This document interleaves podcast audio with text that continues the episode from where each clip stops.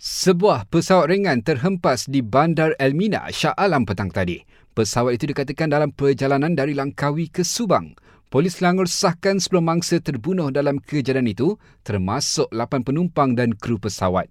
Manakala dua lagi mangsa dikatakan seorang pemandu kereta dan seorang penunggang motosikal dirempuh pesawat terbabit. Sementara itu, beberapa jalan di sekitar kawasan kejadian termasuk laluan di Leburai Gatri ditutup susulan insiden itu. Ikuti laporan Astro Radio Traffic untuk maklumat lanjut.